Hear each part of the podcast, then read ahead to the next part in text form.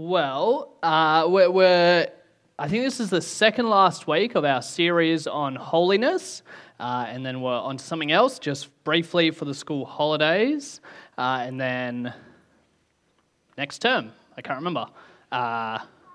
Genesis, something to do with covenants? Can't quite remember. That's next term. We'll work it out then.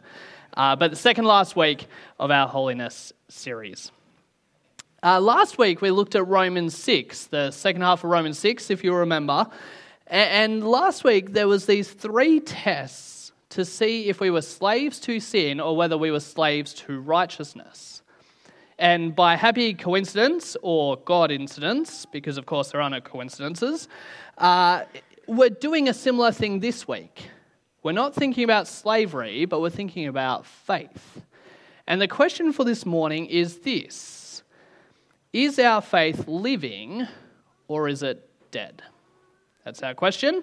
And we're going to look at James chapter 2. So if you've got Bibles there, James chapter 2, and maybe it'll appear on a screen. Maybe it won't. That's okay. James chapter 2, we're starting at verse 14. I'll give you a moment to find it.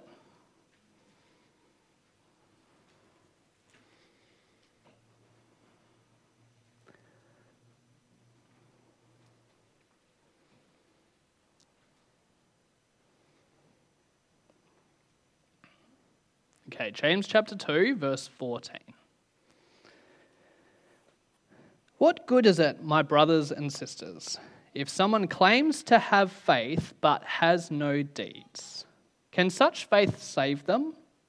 Suppose a brother or sister is without clothes and daily food. If one of you says to them, "Go in peace, keep warm and well fed," but does nothing about their physical needs, what good is it? In the same way, faith by itself, if it is not accompanied by action, is dead. But someone will say, "You have faith, I have deeds. Show me your faith without deeds, and I will show you my faith by my deeds. You believe that there is one God? Good. Even the demons believe that and shudder." You foolish person. Do you want evidence that faith without deeds is useless? Was not our father Abraham considered righteous for what he did when he offered his son Isaac on the altar? You see that his faith and his actions were working together, and his faith was made complete by what he did. And the scripture was fulfilled that says, "Abraham believed God, and it was credited to him as righteousness, and he was called God's friend." You see that a person is considered righteous by what they do and not by faith alone.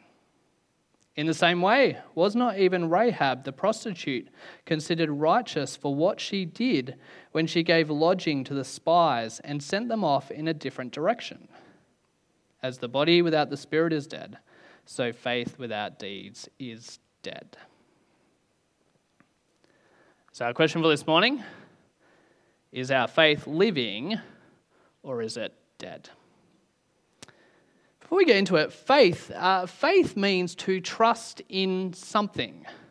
Faith is not this nebulous thing. It's not faith despite the evidence. It's faith because of the evidence. It's faith that is concrete and real, and it's based in reality. And when we're talking about faith, when James is talking about faith here, he's talking about faith in the Lord Jesus. It's about our trust in him. Our trust in him so that his death is our death. His life is our life. We trust him because we can't save ourselves. And so we trust him that his death was in our place, and that the new life that he has in the resurrection is our new life too. That's what faith here means. And obviously we want a living faith. I hope that was pretty obvious from the passage. But there's also this sense that faith can be dead. And so what does that mean? In what sense is faith dead? Well, a dead faith is unable to attain its purpose. It cannot save and it cannot justify. In verse 14, James says this, "What good is it, my brothers and sisters, if someone claims to have faith but has no deeds? Can such faith save them?" And the answer there is no. A dead faith cannot save. Dead faith can't save, and in verse 24, James says that dead faith can't justify us either, which is kind of goes together. But to justify someone, to be justified, is to say that when God looks at a person, when God looks at a person with dead faith, God doesn't see the perfection of Christ given to them. Instead, he continues to see a rebel. But someone with a living faith is justified, which means that as God looks at them, they see the perfection of Jesus given to them. Imputed, given to them. They see the perfection of Christ in us, and so we are justified. We are right with God. And if we're not justified, then we're not saved. And dead faith can't save us. And so we need to work out, what kind of faith do we have? That is the question that James wants us to answer. Before we jump into this passage, though, and think about that, let's just get one particular issue out of the way with this passage.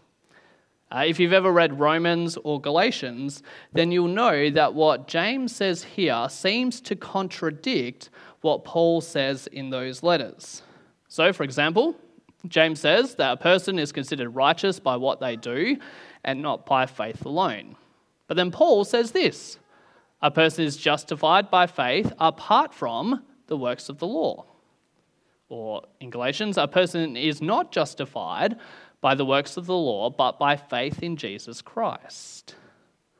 There's this contradiction between what it is that actually saves you. Is it faith and works, like James says, or is it faith alone, like Paul says? So we go get this issue out of the way. And the way to understand this apparent contradiction is to realize that James and Paul are dealing with different issues. James is addressing the issue that someone can have faith but not have works. That's the issue. Can someone have faith but not have works? And Paul is addressing the issue that someone can be saved by their works. And both of those things are true. That is, we're not saved by doing good works as if we can tip the scales in our favour.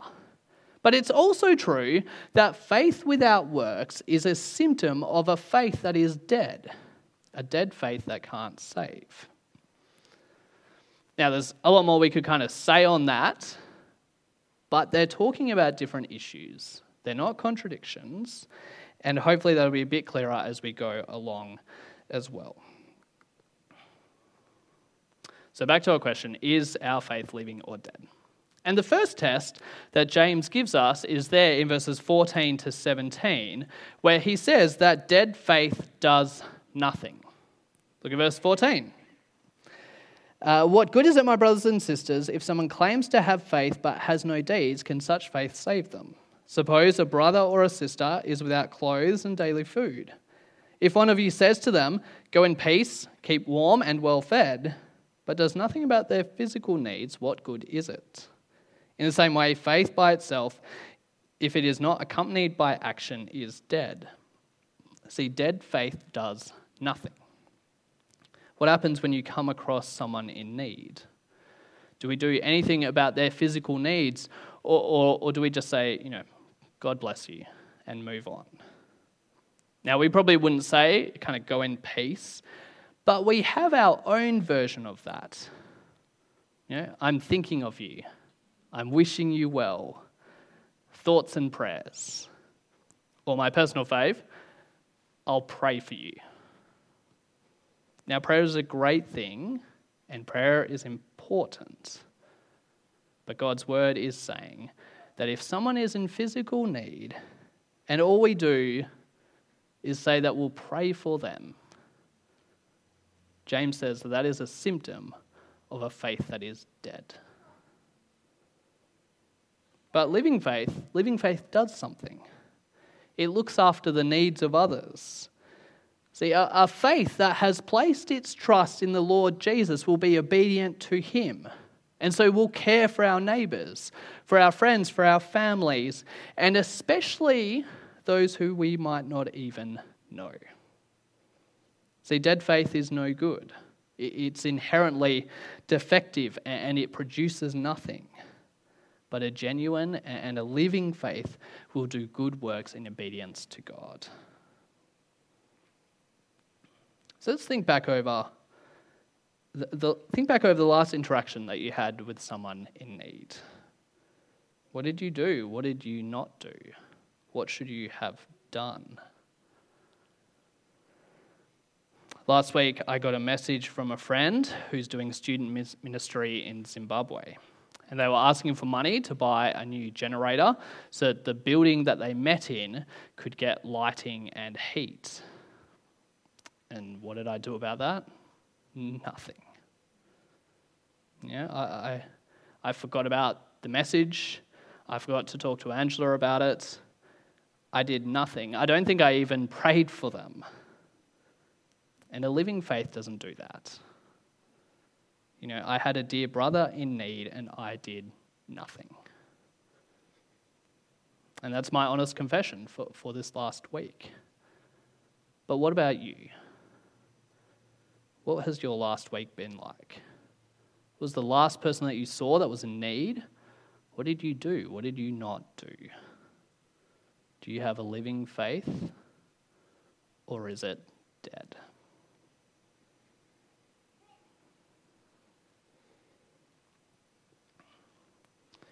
Dead faith does nothing, and dead faith shows nothing. What I mean is that you can see living faith. But dead faith has no external evidence. Look at verse 18. But someone will say, "You have faith, I have deeds. Show me your faith without deeds, and I will show you my faith by my deeds. You believe that there is one God? Good. Even the demons believe that and shudder." James makes up this kind of hypothetical person who tries to pit faith against works. And James, if you notice, has that zinger comeback to that sort of person. Show me your faith without deeds, and I will show you my faith by what I do. See, how do you know that someone believes in Jesus? Like, really believes in Jesus? Isn't just kind of saying it? But we can't know with absolute certainty, can we? None of us can know that for sure, because we can't see into the human heart. Only God can do that. And so only God knows 100% who belongs to him. But our actions do give us some sort of indication for whether or not we trust in the Lord Jesus. And James is arguing that genuine faith and action is always found together. And to prove his point, James has this wild example of the demons. There in verse 19. See, the demons have great theology. Don't know if you've ever thought about that. But when it comes to true Christian teaching, apart from God himself, the demons have it in the bag. They would be the best theologians the world has ever seen if they weren't trying to trick us and trap us all the time. But they believe that there is one God. And that is a good thing to believe in, says James. Good. That's a good thing. But they have this great theology and an amazing faith in the one true God, but it's not combined with action, and so the demons shudder. They shudder because they know that that sort of faith deserves judgment. See, James uses the demons as an example of faith without deeds. And in doing so, it becomes a parody for our own life. The demons are smart.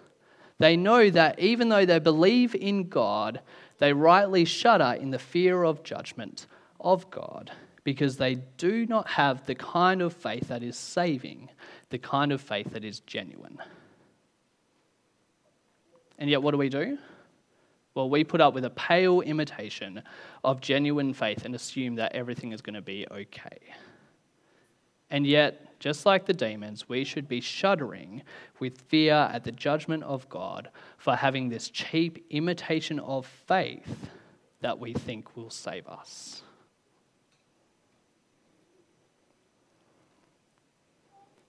See, the test of genuine faith is that it does something and that you can see it. And if we don't have that, then we should be shaking in our boots.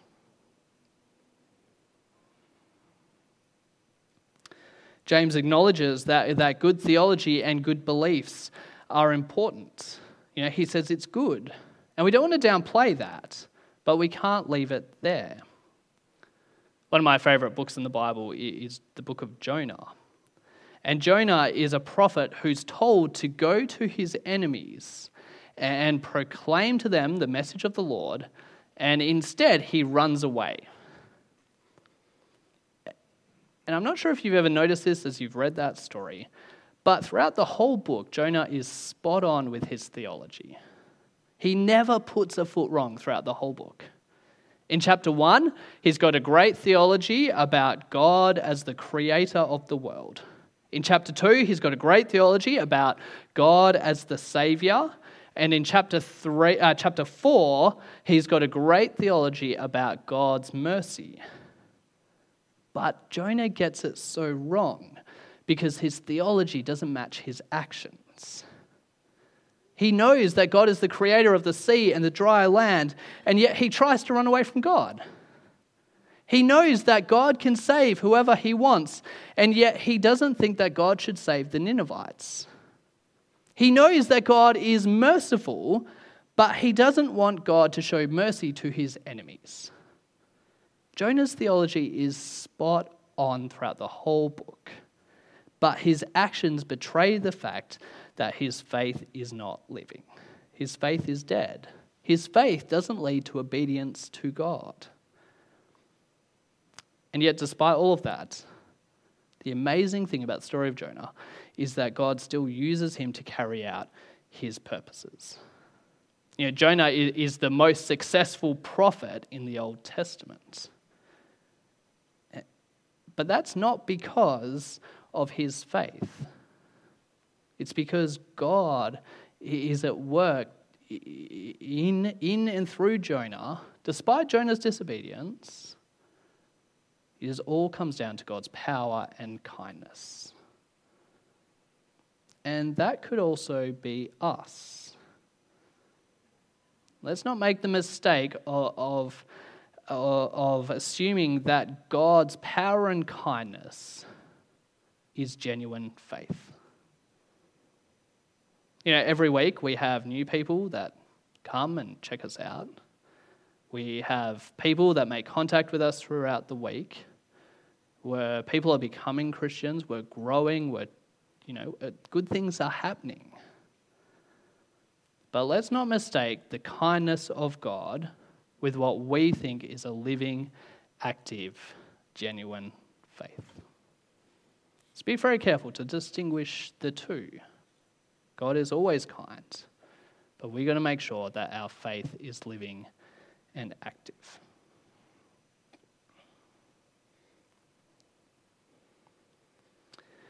Well, in the rest of the passage, James backs up what he's saying by looking at two examples of people who act because they have genuine faith.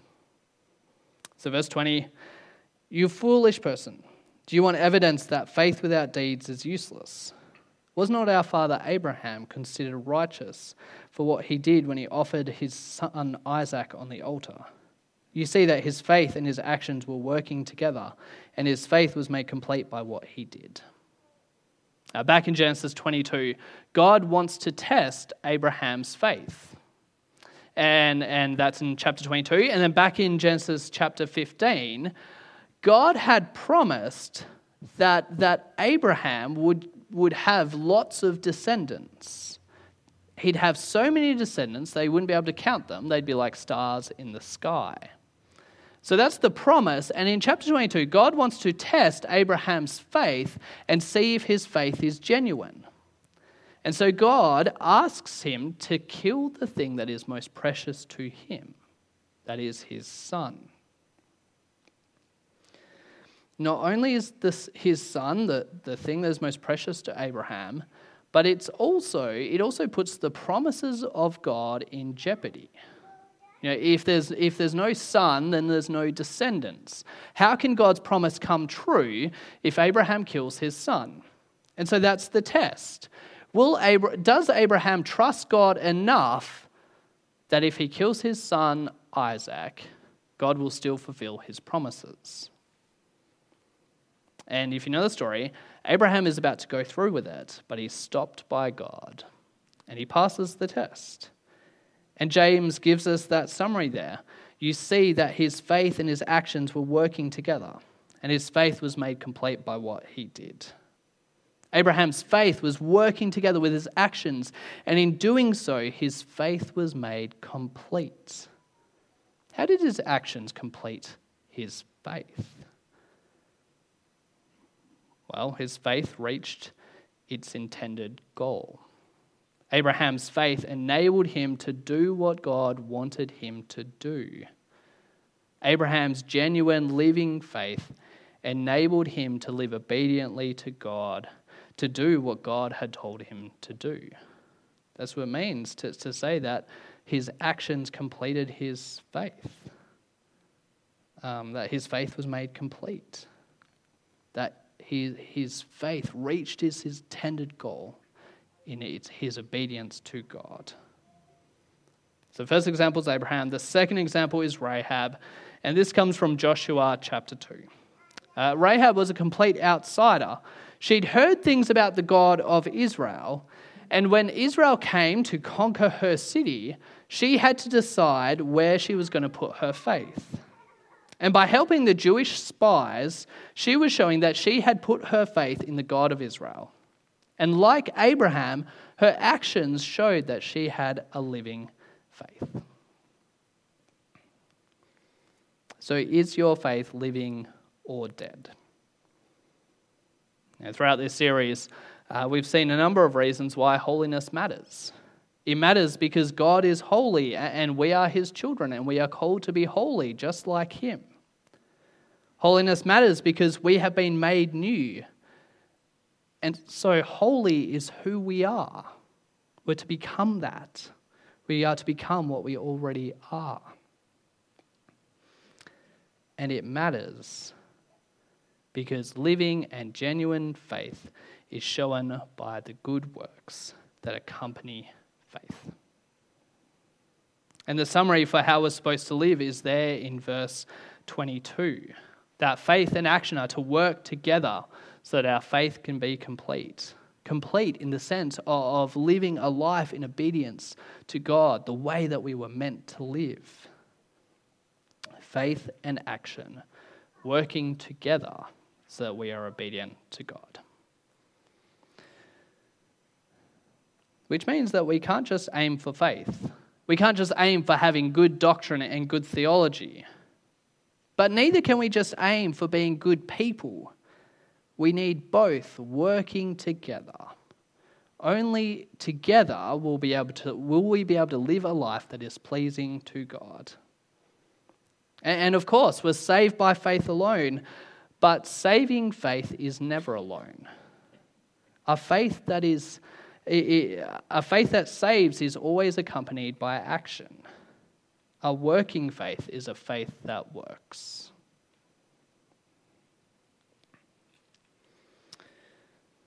Before we end, I want to just tackle something that this passage raises for us.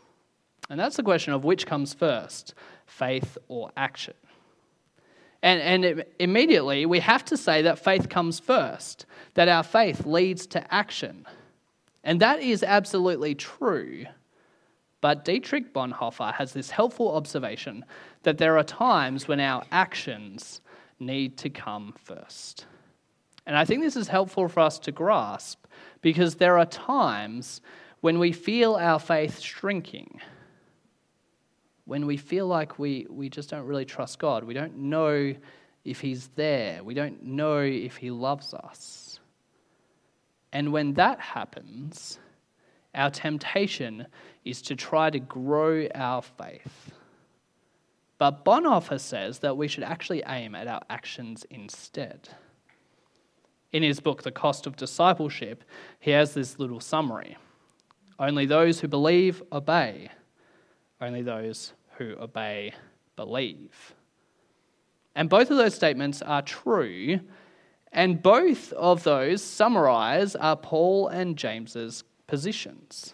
Remember at the start, I talked about Paul and James and the kind of apparent contradiction there.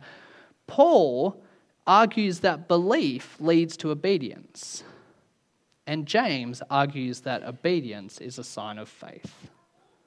See, the first statement is talking about our initial conversion, about our justification, about our saving, about our trust in the Lord Jesus.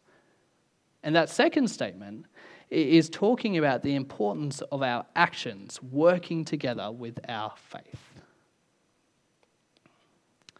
See, there are times when our disobedience gets in the way of our belief. I think our church, our tradition that we kind of come from, is very good at making sure that faith comes first before obedience. And it's really important that we don't lose that. But it's also a bit of a weakness because we misunderstand and we don't apply the second part. So for example, when we hear of someone who struggles to believe in God, what do? Well, we tell them to listen to sermons, or to read their Bible more, or we tell them to pray, or we tell them that they're just not listening to God enough. But Bonhoeffer says that the problem is not their faith, the problem is their obedience. He says that what we should be saying to that person instead is this. He says, only those who obey believe. You are disobedient, you are trying to keep some part of your life under your own control. That is what is preventing you from listening to Christ and believing in his grace. You cannot hear Christ because you are willfully disobedient. Somewhere in your heart, you are refusing to listen to his call. Your difficulty is your sins. Bonhoeffer's point is James's point, that faith without action is dead.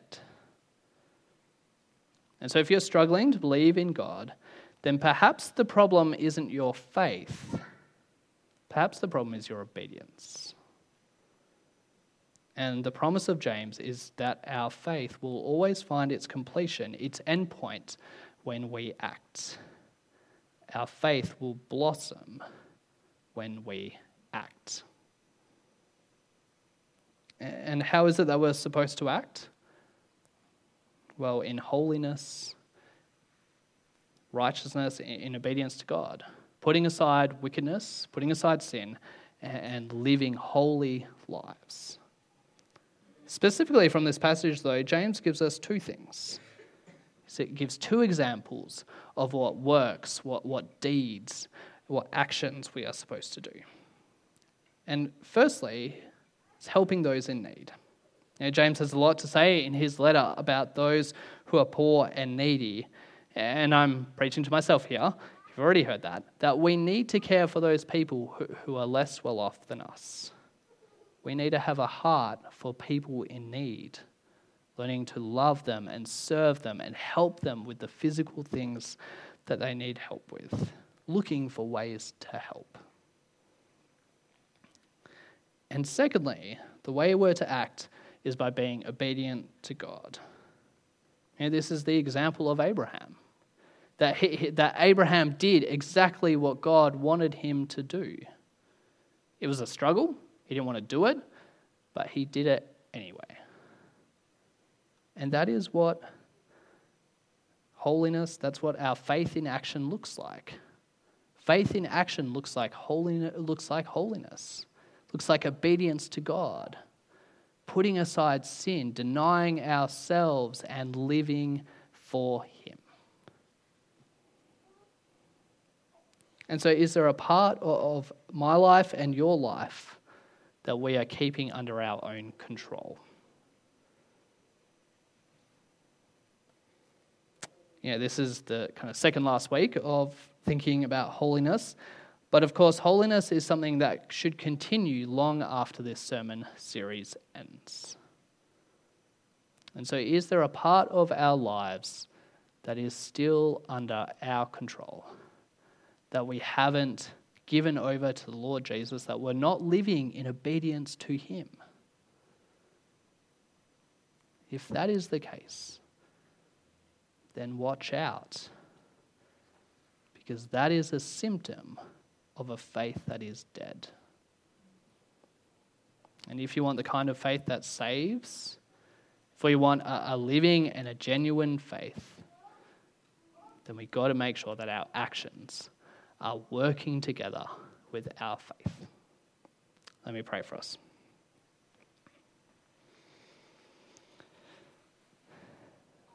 Father God, we do thank you so much for James and for his letter that we get to read.